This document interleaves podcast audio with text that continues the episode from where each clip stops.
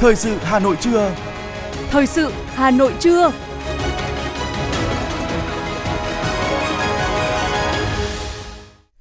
Quang Minh và Thu Minh xin kính chào quý vị và các bạn. Bây giờ là chương trình thời sự trưa của Đài Phát thanh và Truyền hình Hà Nội. Hôm nay chủ nhật, ngày 11 tháng 9 năm 2022, chương trình có những nội dung chính sau đây. Phó Chủ tịch nước Võ Thị Ánh Xuân gặp mặt trẻ mồ côi, khuyết tật có hoàn cảnh khó khăn. Bí thư Thành ủy Hà Nội Đinh Tiến Dũng ban hành nghị quyết về hội nghị chuyên đề và chấp hành Đảng bộ thành phố Hà Nội. Tưởng niệm 580 năm ngày mất anh hùng dân tộc Nguyễn Trãi tại đền thờ Nguyễn Trãi, thôn Nhị Khê, xã Nhị Khê, huyện Thường Tín. Hoa Kỳ duy trì lệnh áp thuế chống bán phá giá với tôm. Ngành đường sắt điều chỉnh lịch chạy tàu khách và giảm giá vé tàu cho sinh viên nhập học. Phần tin thế giới có những thông tin. New York trước lễ kỷ niệm 21 năm vụ khủng bố 11 tháng 9. Lao động nước ngoài vào Nga tăng kỷ lục. Các quốc gia châu Phi đề nghị tài trợ ứng phó biến đổi khí hậu trước COP27 và sau đây là nội dung chi tiết. Thưa quý vị, hôm qua tại Phủ Chủ tịch, Phó Chủ tịch nước Võ Thị Ánh Xuân gặp mặt thân mật các em mồ côi, khuyết tật có hoàn cảnh khó khăn nhân dịp Tết Trung thu năm 2022 và đầu năm học mới 2022-2023 Bày tỏ xúc động khi gặp mặt các em nhỏ, Phó Chủ tịch nước Võ Thị Ánh Xuân nhắc lại những tình cảm của Bác Hồ dành cho thiếu nhi, chủ nhân tương lai của đất nước, đồng thời khẳng định nhiều năm qua, Đảng, Nhà nước và xã hội luôn dành sự quan tâm, chăm sóc, tạo điều kiện phát triển tốt nhất cho thiếu niên nhi đồng, đặc biệt những em có hoàn cảnh khó khăn, khuyết tật, mồ côi, sinh ra trong nghịch cảnh ghi nhận và biểu dương tinh thần vượt khó, nỗ lực vượt qua những khó khăn của các em. Phó Chủ tịch nước chia sẻ, tuy tuổi còn nhỏ nhưng các em vẫn tự tin, bản lĩnh, có nghị lực vươn lên khó khăn trong cuộc sống và có những đóng góp cho cộng đồng xã hội. Phó Chủ tịch nước mong các em tiếp tục vươn lên mạnh mẽ, tự tin vào bản thân, tin tưởng vào sự quan tâm của Đảng, Nhà nước và xã hội, lớn lên vững vàng, có nghị lực, ý chí, các em sẽ đạt được những ước mơ của mình là tấm gương tốt để lan tỏa tình yêu thương, những giá trị tốt đẹp trong xã hội và chia sẻ giúp đỡ các bạn có hoàn cảnh khó khăn noi theo. Phó Chủ tịch nước mong muốn Hội Bảo trợ Người Khuyết tật và Trẻ Mồ Côi Việt Nam tiếp tục đổi mới nội dung, phương thức hoạt động ngày càng thiết thực ý nghĩa, hiệu quả hơn, nhất là trong điều kiện nguồn lực của đất nước còn hạn hẹp, hoạt động của các doanh nghiệp đang phục hồi, nghiên cứu, tham khảo thêm kinh nghiệm, phương pháp của các tổ chức quốc tế trong hoạt động, chuyển từ hỗ trợ mang tính cấp bách trước mắt sang hỗ trợ căn cơ, bài bản hơn – từ đó giúp các em học sinh mồ côi, khuyết tật, trẻ có hoàn cảnh khó khăn có điều kiện phát triển toàn diện, khẳng định bản thân. Ủy viên Bộ Chính trị, Bí thư Thành ủy Hà Nội Đinh Tiến Dũng vừa ký ban hành nghị quyết số 15 về hội nghị chuyên đề Ban chấp hành Đảng bộ thành phố Hà Nội khóa 17. Nghị quyết nêu rõ, hội nghị chuyên đề của Ban chấp hành Đảng bộ thành phố khóa 17 họp ngày 31 tháng 8 năm 2022 xem xét thảo luận 4 nội dung bao gồm đề án phân cấp quản lý nhà nước, ủy quyền trên địa bàn thành phố, điều chỉnh kế hoạch đầu tư công năm 2022 của cấp thành phố, cập nhật điều chỉnh kế hoạch đầu tư công trung hạn 5 năm 2021-2025 của cấp thành phố, định hướng kế hoạch đầu tư công năm 2023 của thành phố. Với tinh thần làm việc khẩn trương, dân chủ, trách nhiệm, hiệu quả, hội nghị đã nghiêm túc thảo luận và thống nhất quyết nghị. Ban chấp hành Đảng bộ thành phố ghi nhận, đánh giá cao công tác lãnh đạo, chỉ đạo sâu sát, quyết liệt của thường trực, Ban Thường vụ Thành ủy và sự vào cuộc có hiệu quả của Ban cán sự Đảng, Ủy ban nhân dân thành phố đã nghiêm túc tiếp thu những quan điểm, định hướng của Ban Thường vụ trong việc xây dựng và chuẩn bị báo cáo, tờ trình, đề án đảm bảo khoa học, chất lượng và công phu để trình hội nghị Ban chấp hành Đảng bộ thành phố. Nghị quyết cũng nêu rõ thống nhất về chủ trương và sự cần thiết đối với đề án phân cấp quản lý nhà nước, ủy quyền trên địa bàn thành phố, điều chỉnh kế hoạch đầu tư công năm 2022 của cấp thành phố, cập nhật điều chỉnh kế hoạch đầu tư công trung hạn 5 năm 2021-2025 của cấp thành phố, định hướng kế hoạch đầu tư công năm 2023 của thành phố. Ban chấp hành Đảng bộ thành phố giao Ban cán sự Đảng Ủy ban nhân dân thành phố với tinh thần trách nhiệm, tổng hợp, tiếp thu đầy đủ các ý kiến tham gia xác đáng để hoàn thiện nội dung tờ trình, báo cáo, đề án theo kết luận của hội nghị, đảm bảo tính khả thi hiệu quả và tính ổn định khi tổ chức thực hiện, hoàn thiện nội dung tờ trình, báo cáo, đề án trình Hội đồng nhân dân thành phố theo đúng quy định giao Đảng đoàn Hội đồng nhân dân thành phố chỉ đạo các ban chuyên môn của Hội đồng nhân dân thành phố thẩm tra, thẩm định nội dung các tờ trình, báo cáo, đề án của Ủy ban nhân dân thành phố để trình Hội đồng nhân dân thành phố xem xét, quyết nghị theo thẩm quyền, đảm bảo tuân thủ đúng quy định của pháp luật hiện hành. Ban chấp hành Đảng bộ thành phố Hà Nội kêu gọi các cấp ủy Đảng, chính quyền, Mặt trận Tổ quốc Việt Nam, các tổ chức chính trị xã hội từ thành phố đến cơ sở, cán bộ, đảng viên, lực lượng vũ trang và các tầng lớp nhân dân, cộng đồng doanh nghiệp thủ đô với truyền thống đoàn kết, thống nhất trách nhiệm, bản lĩnh và sáng tạo, tập trung cao độ, nỗ lực phấn đấu hoàn thành toàn diện các mục tiêu yêu cầu của đề án, kế hoạch đã đề ra và tổ chức thực hiện thắng lợi các nhiệm vụ chính trị năm 2022 và các năm tiếp theo, góp phần thực hiện thắng lợi nghị quyết đại hội lần thứ 13 của Đảng và nghị quyết đại hội lần thứ 17, nhiệm kỳ 2020-2025 Đảng bộ thành phố Hà Nội. Sau 2 tháng khởi công, Hôm qua, công trình nhà thờ và lưu giữ hải cốt quân tình nguyện Việt Nam tại tỉnh Bát Tam Bang, Campuchia đã chính thức được khánh thành. Đây là công trình nhà thờ và lưu giữ hải cốt thứ ba được xây dựng tại Campuchia. Sự kiện do đội tìm kiếm cất bóc hải cốt quân tình nguyện Việt Nam K73, tỉnh Long An, quân khu 5, quân đội Hoàng gia Campuchia và một số doanh nghiệp Việt Nam tại Campuchia tiến hành – Việc triển khai dự án xây dựng nhà thờ và lưu giữ hài cốt tình nguyện viên Việt Nam là nghĩa cử rất thiêng liêng tri ân những anh hùng liệt sĩ đã hy sinh vì sự nghiệp độc lập, tự do của hai dân tộc và làm nhiệm vụ quốc tế cao cả giúp Campuchia thoát khỏi thảm họa diệt chủng.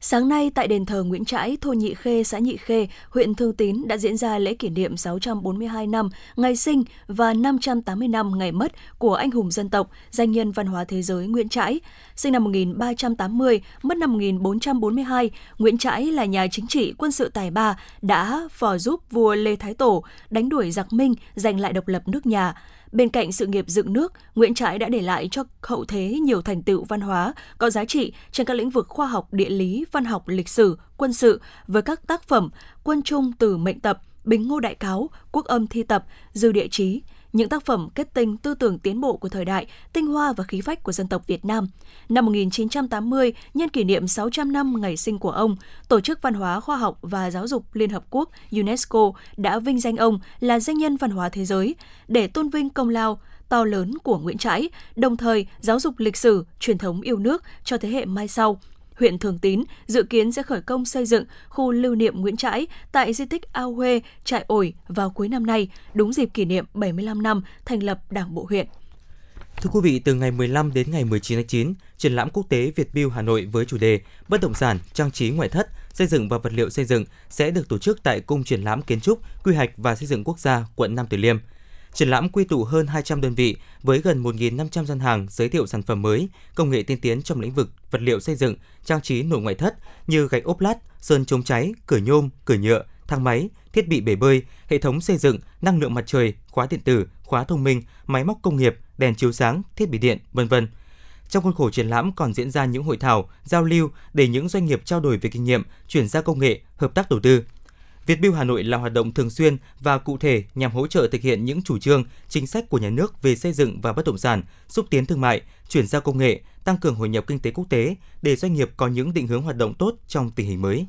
Bộ Công Thương cho biết, Bộ Thương mại Hoa Kỳ vừa ban hành kết luận cuối cùng trong đợt giả soát cuối kỳ lần thứ ba về thuế chống bán phá giá đối với tôm nước ấm nhập khẩu từ Trung Quốc, Ấn Độ, Thái Lan và Việt Nam. Do không nhận được phản hồi từ các nhà sản xuất, xuất khẩu tôm nước ấm, Bộ Thương mại Hoa Kỳ đã tiến hành giả soát nhanh trong vòng 120 ngày. Kết luận của giả soát cuối kỳ sẽ áp dụng cho toàn bộ ngành sản xuất mà không phải từng doanh nghiệp cụ thể. Bộ Thương mại Hoa Kỳ kết luận rằng việc dỡ bỏ lệnh áp thuế chống bán phá giá đối với tôm nước ấm nhập khẩu từ bốn quốc gia trên sẽ dẫn tới khả năng tiếp tục hoặc tái diễn hành hoặc tái diễn hành vi phá giá. Riêng với Việt Nam, Bộ Thương mại Hoa Kỳ dựa trên thuế suất toàn quốc để xác định bán phá giá có khả năng tiếp tục hoặc tái diễn. Do đó, Bộ Thương mại Hoa Kỳ sẽ duy trì lệnh áp thuế chống bán phá giá với tôm nước ấm nhập khẩu từ 4 quốc gia trên.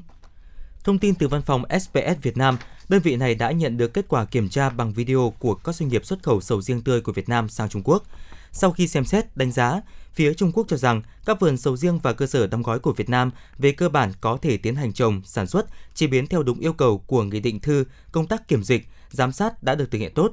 Trong số 126 vườn trồng và 44 cơ sở đóng gói do Việt Nam đề xuất, đã xác định được 51 vườn trồng và 25 cơ sở đóng gói đáp ứng những yêu cầu của Nghị định thư và được chấp thuận đăng ký.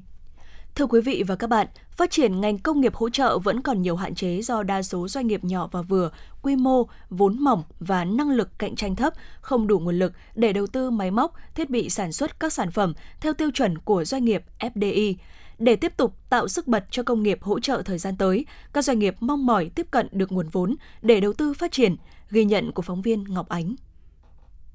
Công nghiệp hỗ trợ là cơ sở để phát triển các ngành công nghiệp trong nước, tạo khả năng tham gia chuỗi cung ứng, chuỗi giá trị toàn cầu, sản xuất hàng hóa xuất khẩu, tạo công an việc làm và thúc đẩy đầu tư nước ngoài, phát triển kinh tế theo hướng tự chủ và tăng trưởng bền vững. Mặc dù đã có nhiều nỗ lực của chính phủ, các bộ ngành địa phương trong thời gian dài, nhưng năng lực của lĩnh vực này hiện còn rất hạn chế. Sản xuất công nghiệp của Việt Nam còn phụ thuộc rất lớn vào nguồn cung cấp nguyên phụ liệu, linh kiện đầu vào nhập khẩu. Khả năng tự cung ứng các sản phẩm công nghiệp hỗ trợ từ các doanh nghiệp trong nước chiếm tỷ lệ rất thấp. Đến nay cả nước mới có 5.000 doanh nghiệp hoạt động trong lĩnh vực công nghiệp hỗ trợ, chiếm 4,5% tổng số doanh nghiệp ngành công nghiệp chế biến chế tạo, tạo việc làm cho hơn 600.000 lao động với doanh thu sản xuất kinh doanh đạt hơn 900.000 tỷ đồng, tương đương 11% tổng doanh thu toàn ngành chế biến chế tạo. Tỷ lệ nội địa hóa ngành chế biến ô tô chỉ đạt khoảng 5 đến 20%, ngành điện tử là 5 đến 10%, ngành da giày dệt may khoảng 30%, công nghệ cao chỉ khoảng 1 đến 2% dẫn đến việc các doanh nghiệp công nghiệp của Việt Nam phải nhập khẩu hàng chục tỷ đô la Mỹ linh phụ kiện hàng năm về Việt Nam, lắp ráp, chế tạo, sản xuất để xuất khẩu. Bà Bùi Thu Thủy, Phó Cục trưởng Cục Phát triển Doanh nghiệp Bộ Kế hoạch và Đầu tư nêu thực tế. Các cái doanh nghiệp phụ trợ trong nước, các doanh nghiệp SME tham gia chỉ được 20% vào trong các cái chuỗi liên kết. Các doanh nghiệp FDI cũng có nhu cầu là mong muốn là được mua hàng từ các cái doanh nghiệp trong nước. Tuy nhiên là các cái tiêu chuẩn quy chuẩn kỹ thuật của doanh nghiệp trong nước chúng ta chưa đạt chuẩn à, và các cái doanh nghiệp à, trong nước của chúng ta thì à, còn đang gặp rất nhiều khó khăn kể cả trong cái vấn đề tiếp cận nguồn vốn. Hiện có rất nhiều doanh nghiệp sản xuất sản phẩm đầu cuối của nước ngoài có nhà máy tại Việt Nam đang tìm kiếm nhà cung cấp trong nước để tối ưu hóa sản xuất nhằm giảm chi phí và đáp ứng linh kiện kịp thời. Đây cũng là giải pháp nhằm hạn chế những tác động do dịch COVID-19 bùng phát, các chuỗi cung ứng bị đứt gãy. Tuy nhiên, việc tìm kiếm các nhà cung cấp linh kiện tại Việt Nam theo các doanh nghiệp đầu tư nước ngoài hiện nay là rất khó khăn do doanh nghiệp Việt Nam chưa đáp ứng được yêu cầu chuỗi cung ứng. Các doanh nghiệp công nghiệp hỗ trợ của Việt Nam là doanh nghiệp nhỏ và vừa, quy mô vốn mỏng và năng lực cạnh tranh thấp. Đó là nguyên nhân khiến doanh nghiệp công nghiệp hỗ trợ không đáp ứng được các đơn hàng lớn của các doanh nghiệp đầu tư nước ngoài và cũng không đủ nguồn lực để đầu tư máy móc thiết bị sản xuất các sản phẩm theo tiêu chuẩn của doanh nghiệp đầu tư nước ngoài. Trong khi đó, để đầu tư máy móc thiết bị phục vụ cho sản xuất của những tập đoàn toàn cầu, doanh nghiệp công nghiệp hỗ trợ có khi phải cần đến khoản vốn đầu tư máy móc thiết bị lên tới 5 đến 10 tỷ đô la Mỹ. Đây thực sự là quá sức với nhiều doanh nghiệp công nghiệp hỗ trợ của Việt Nam. Để tạo điều kiện cho công nghiệp hỗ trợ phát triển, các chuyên gia kinh tế cho rằng các doanh nghiệp trong các ngành công nghiệp, công nghiệp hỗ trợ cần chủ động tìm kiếm giải pháp, tăng cường kết nối, tập trung đầu tư để từng bước chuyển đổi quy trình sản xuất, nâng cấp máy móc thiết bị, đào tạo nguồn nhân lực để đẩy nhanh việc thay đổi quy trình công nghệ sản xuất theo hướng hiện đại hơn, cải thiện hiệu quả năng suất sản xuất, đổi mới công nghệ và từng bước tham gia vào chuỗi cung ứng toàn cầu. Cùng với đó, các cơ quan quản lý cần có các chính sách hỗ trợ doanh nghiệp, công nghiệp hỗ trợ tiếp cận được các nguồn tài chính hiệu quả để đầu tư dây chuyền công nghệ, máy móc phục vụ cho quá trình sản xuất. Ông Nguyễn Vân, Phó Chủ tịch Thường trực Hiệp hội Doanh nghiệp ngành công nghiệp hỗ trợ thành phố Hà Nội đề xuất cần có giải pháp để doanh nghiệp trong lĩnh vực được tiếp cận nguồn vốn phục vụ cho các hoạt động sản xuất trong thời gian tới. Chúng tôi cũng đang rất mong muốn là được tiếp cận với các cái tổ chức ngân hàng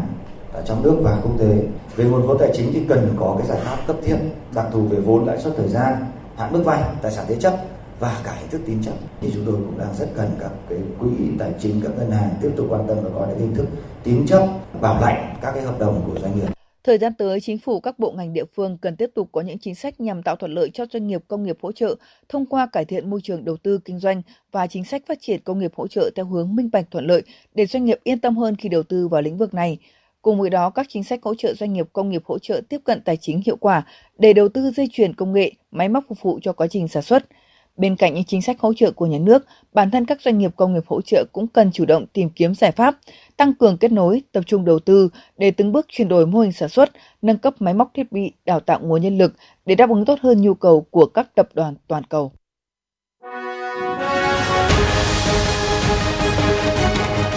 Thời sự Hà Nội, nhanh, chính xác, tương tác cao. Thời sự Hà Nội, nhanh, chính xác, tương tác cao.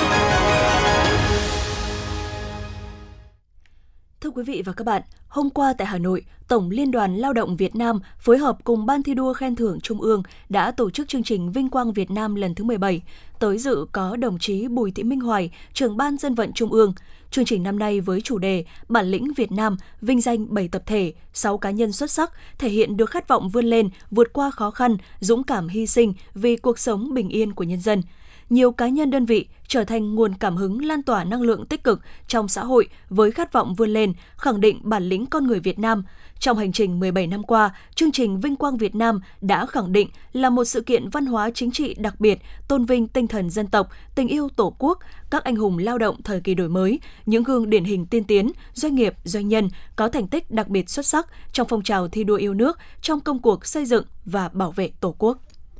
Thưa quý vị và các bạn, như vậy đã hơn một tháng kể từ vụ cháy quán karaoke kinh hoàng trên phố Quan Hoa, Cầu Giấy, Hà Nội, khiến ba chiến sĩ phòng cháy thiệt mạng. Nhắc lại vụ việc, nhiều người dân cả nước vẫn cảm thấy xót xa, nhưng bên cạnh đó là lòng không phục, tấm lòng quả cảm, xả thân cứu người của ba chiến sĩ cứu hỏa. Và để ghi nhận tri ân ba chiến sĩ ấy cũng đã được vinh danh trong chương trình Vinh Quang Việt Nam, chương trình do Tổng Liên đoàn Lao động Việt Nam, Ban thi đua khen thưởng Trung ương đồng tổ chức trụ sở lực lượng cảnh sát phòng cháy chữa cháy và cứu hộ cứu nạn công an quận Cầu Giấy Hà Nội. Những vật dụng của ba chiến sĩ hy sinh trong vụ cháy quán karaoke trên phố Quan Hoa vẫn được đồng đội lưu giữ trân trọng. Mọi người đều vẫn chưa thể tin rằng những người anh em của mình đã ra đi mãi mãi. Thượng úy Đỗ Tuấn Cường, đội cảnh sát phòng cháy chữa cháy và cứu hộ cứu nạn nhớ lại. Bất lực đau xót rồi. Nghe tin mà cũng đứng không vững luôn đi cũng giờ em em cũng không tin được ờ, mình mất đi ba người anh em đồng chí đồng đội.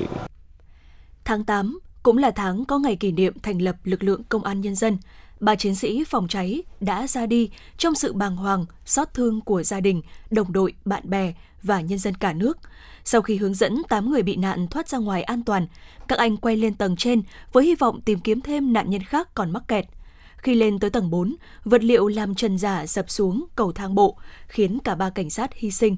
Chị Trịnh Thị Hậu, quận Hà Đông và bà Nguyễn Thị Mai, cầu giấy Hà Nội cho biết.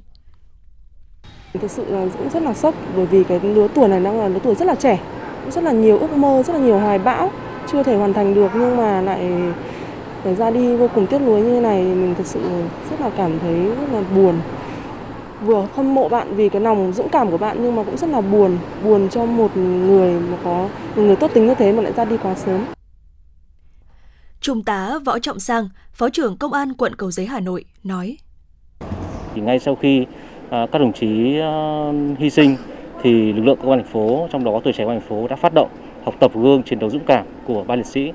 À, và đối với lực lượng thanh niên của đô thì chúng tôi cũng sẽ quyết tâm để biến cái đau thương thành hành động cách mạng Ờ, nỗ lực ờ, hoàn thành xuất sắc cái nhiệm vụ ờ, chính trị được giao. Sự hy sinh của các chiến sĩ Việt Phúc và người đội trưởng Anh Quân khiến mọi người không khỏi xót xa tiếc thương. Bên cạnh đó là lòng không phục tấm lòng quả cảm, chấp nhận hy sinh để giành lại sự sống cho người dân đang gặp nguy hiểm. Sự hy sinh ấy sẽ luôn được những người ở lại cũng như người dân cả nước khắc ghi và lưu giữ suốt mãi về sau.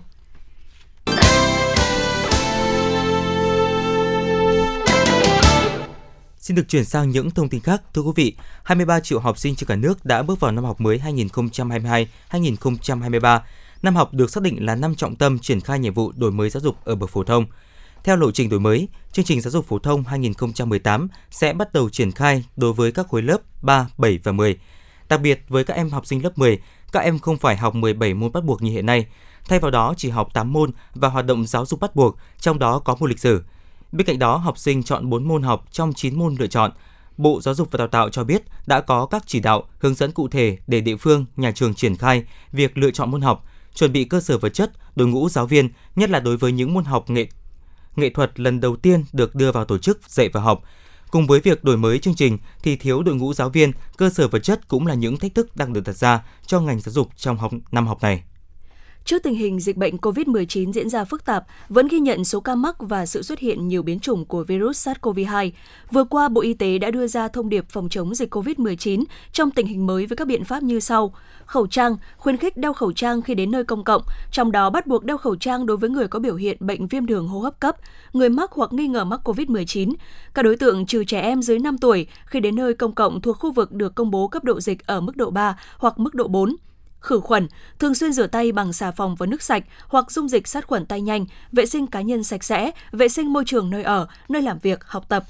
Vaccine, thực hiện tiêm phòng COVID-19 đầy đủ và đúng lịch theo hướng dẫn của Bộ Y tế. Ngoài ra, theo Bộ Y tế, vẫn cần tiếp tục thực hiện các biện pháp về thuốc cộng điều trị, cộng công nghệ, cộng ý thức người dân và các biện pháp khác theo hướng dẫn của cơ quan y tế hoặc cơ quan có thẩm quyền tại trung ương và địa phương. Cụ thể, sử dụng thuốc theo hướng dẫn của cơ quan y tế, tuân thủ các hướng dẫn chuẩn đoán, điều trị COVID-19 và khám bệnh khi có các dấu hiệu bất thường sau mắc COVID-19. Ngoài ra, sử dụng các ứng dụng công nghệ theo hướng dẫn của cơ quan chức năng nhằm kiểm soát tốt tình hình dịch bệnh.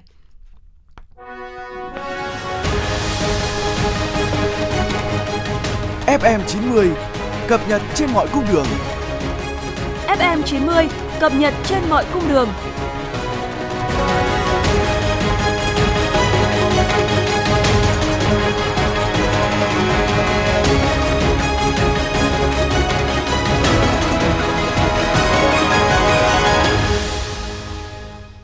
Thưa quý vị và các bạn, Công ty Cổ phần Vận tải Đường sắt Hà Nội cho biết, sau đợt nghỉ lễ mùng 2 tháng 9, đường sắt điều chỉnh lịch chạy tàu khách, giảm nhiều tàu so với dịp hè.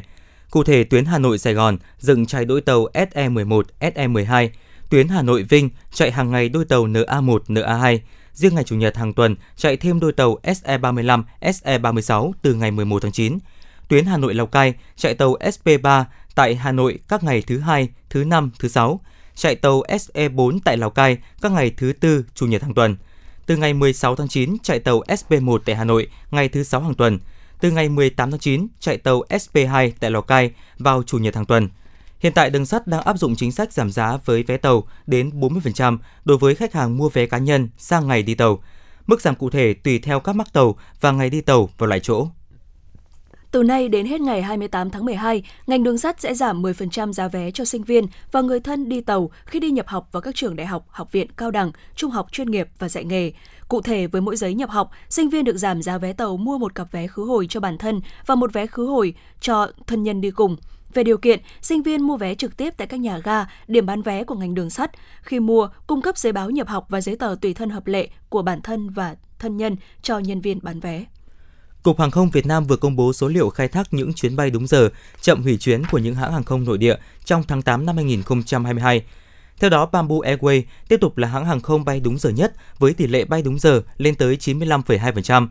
Đứng thứ hai là Pacific Airlines, Viettravel Airlines, còn Vietnam Airlines và Vietjet Air là hai hãng hàng không có tỷ lệ bay đúng giờ thấp nhất, lần lượt là 84% và 84,8%. Trong 8 tháng, toàn ngành hàng không thực hiện trên 208.000 chuyến bay, tăng 103% so với cùng kỳ.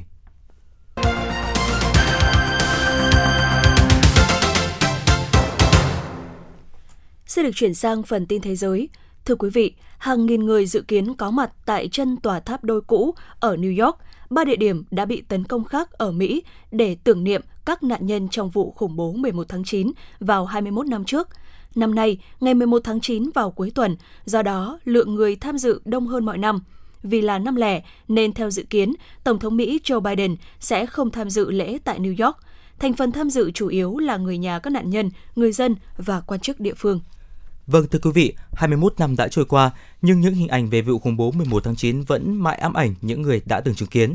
Gần 3.000 người đã thiệt mạng khi cả hai tòa tháp sụp xuống, trong đó có cả lính cứu hỏa và cảnh sát – Chủ nghĩa khủng bố vẫn đang gây ra những hậu quả về mặt tinh thần và cả vật chất với nước Mỹ, cụ thể là thành phố New York. 25.000 người liên quan đến vụ việc đã bị ung thư vì khói bụi, hóa chất nóng chảy. Thiệt hại về tài sản, cơ sở vật chất và chi phí dọn dẹp những đống đổ nát ước tính đã lên tới 36 tỷ đô la Mỹ.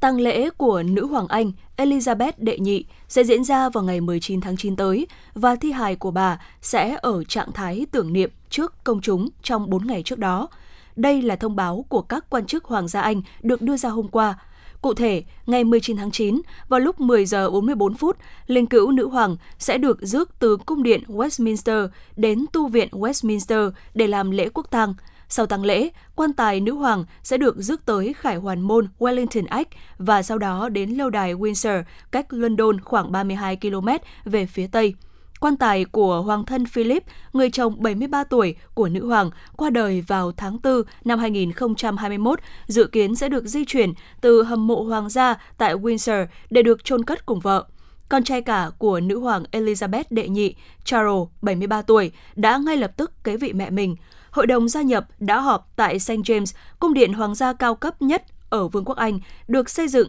cho vua Henry VIII vào những năm 1530 để tuyên bố ông trở thành vua Charles đệ tam của Vương quốc Anh vào ngày 10 tháng 9.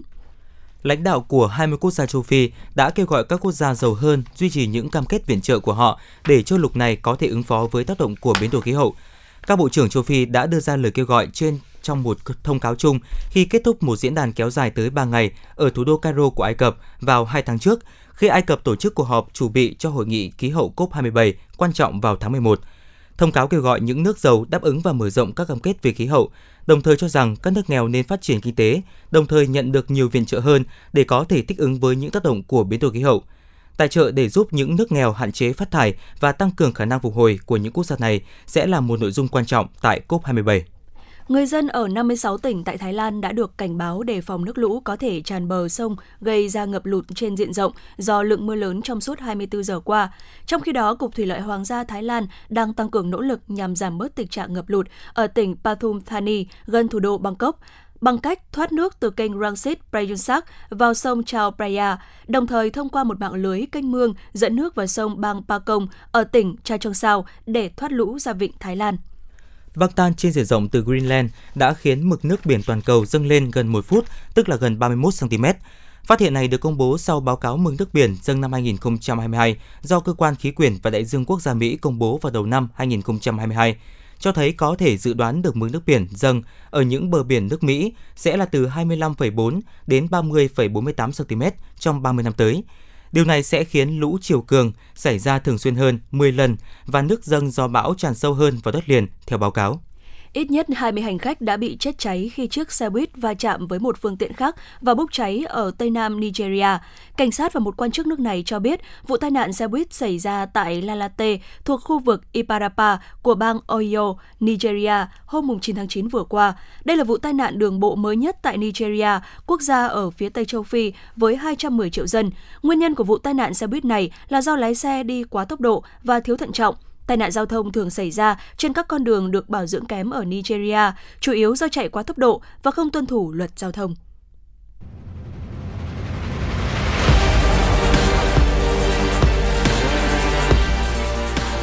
Bản tin thể thao Bản tin thể thao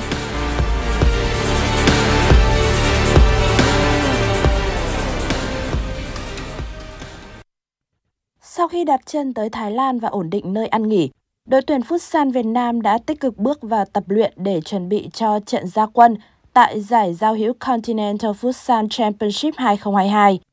Đây là giải đấu được huấn luyện viên Custosi Diego Raul đánh giá rất cao về chất lượng với sự góp mặt của những đội tuyển đẳng cấp. Điều này sẽ giúp ông và các học trò có sự chuẩn bị tốt cho vòng chung kết Futsal châu Á 2022. Ở trận gia quân, đội tuyển Việt Nam sẽ gặp Phần Lan – Đối thủ được đánh giá là cân sức và cạnh tranh trực tiếp vé vào bán kết khi mà đội còn lại ở bảng này là Iran đã quá mạnh. Theo lịch thi đấu, đoàn quân của huấn viên Custosi Diogo Raul sẽ đối đầu với Phần Lan vào lúc 17 giờ chiều mai, ngày 12 tháng 9. Barcelona có chuyến làm khách đến sân của đội bóng Cadiz tại vòng 5 La Liga. Sau hiệp một bế tắc, De Jong tỏa sáng giúp Barca khai thông bế tắc. Khoảng thời gian còn lại chứng kiến màn tỏa sáng của Robert Lewandowski sau khi vào sân từ băng ghế dự bị. Phút thứ 65, tiền đạo người Ba Lan nâng tỷ số lên 2-0 bằng một pha đá bồi rất nhanh. Và tới cuối trận, anh đã có thêm hai kiến tạo cho Ansu Fati và Dembele lập công. 4-0 nhưng về Barcelona là kết quả cuối cùng sau 90 phút thi đấu. Chiến thắng này giúp thầy chó viên Xavi có 13 điểm và tạm vươn lên dẫn đầu trên bảng xếp hạng. Bayern Munich đã nối dài chuỗi trận không thắng của mình ở Bundesliga lên con số 3 sau cuộc tiếp đón Stuttgart ở vòng 6. Matitel và Jasmine Musiala thay nhau lập công, giúp Hùng Xám hai lần vươn lên dẫn trước đối thủ. Tuy nhiên, đoàn quân của huấn luyện viên Julian Nagelsmann không thể bảo toàn được kết quả này khi để cho Chris Frick và Sergio Grassi ấn định kết quả hòa hai đều chung cuộc. Trận chung kết đơn nữ giải quần vợt Mỹ mở rộng 2022 là cuộc đối đầu giữa Iga Swiatek và Ons Jabeur. Tay vợt Ba Lan khởi đầu với ưu thế sớm khi có break ở game thứ hai rồi dẫn 3-0. Jabber sau đó rất nỗ lực tấn công để rút ngắn tỷ số xuống 2-3, nhưng Celtic đã bẻ liên tiếp hai break để thắng 6-2. Ở set thứ hai, tay vợt Ba Lan tiếp tục vượt lên dẫn 3-0, nhưng lần này On Jabber chắt chiêu trong từng pha bóng để cân bằng tỷ số 6 đều, buộc ván đấu này phải bước vào loạt tie break. Tại đây, bản lĩnh của nữ tay vợt số 1 thế giới đã giúp Iga Swiatek có chuỗi thắng 3 điểm liên tiếp để cán đích 7 năm trong loạt tie break và ấn định chiến thắng 7-6 ở set 2. Giành chiến thắng 2-0 sau 1 giờ 51 phút so tài với On Jabber, Iga Swiatek đã lần đầu tiên trong sự nghiệp đăng quang Mỹ mở rộng. Đây cũng là danh hiệu Grand Slam thứ 3 trong sự nghiệp cô gái Ba Lan này, bởi trước đó cô đã từng hai lần vô địch Pháp mở rộng vào năm 2020 và 2022. Dự báo thời tiết khu vực Hà Nội chiều và tối ngày 11 tháng 9 năm 2022, trung tâm thành phố Hà Nội, ngày nắng đêm không mưa, nhiệt độ từ 26 đến 34 độ. Quý vị và các bạn vừa nghe chương trình thời sự của Đài Phát thanh và Truyền hình Hà Nội. Chỉ đạo nội dung nhà báo Nguyễn Kim Khiêm, chỉ đạo sản xuất Nguyễn Tiến Dũng, tổ chức sản xuất Trà My, chương trình do biên tập viên Nguyễn Hằng, phát thanh viên Quang Minh Thu Minh và kỹ thuật viên Kim Thoa thực hiện. Thân ái chào tạm biệt.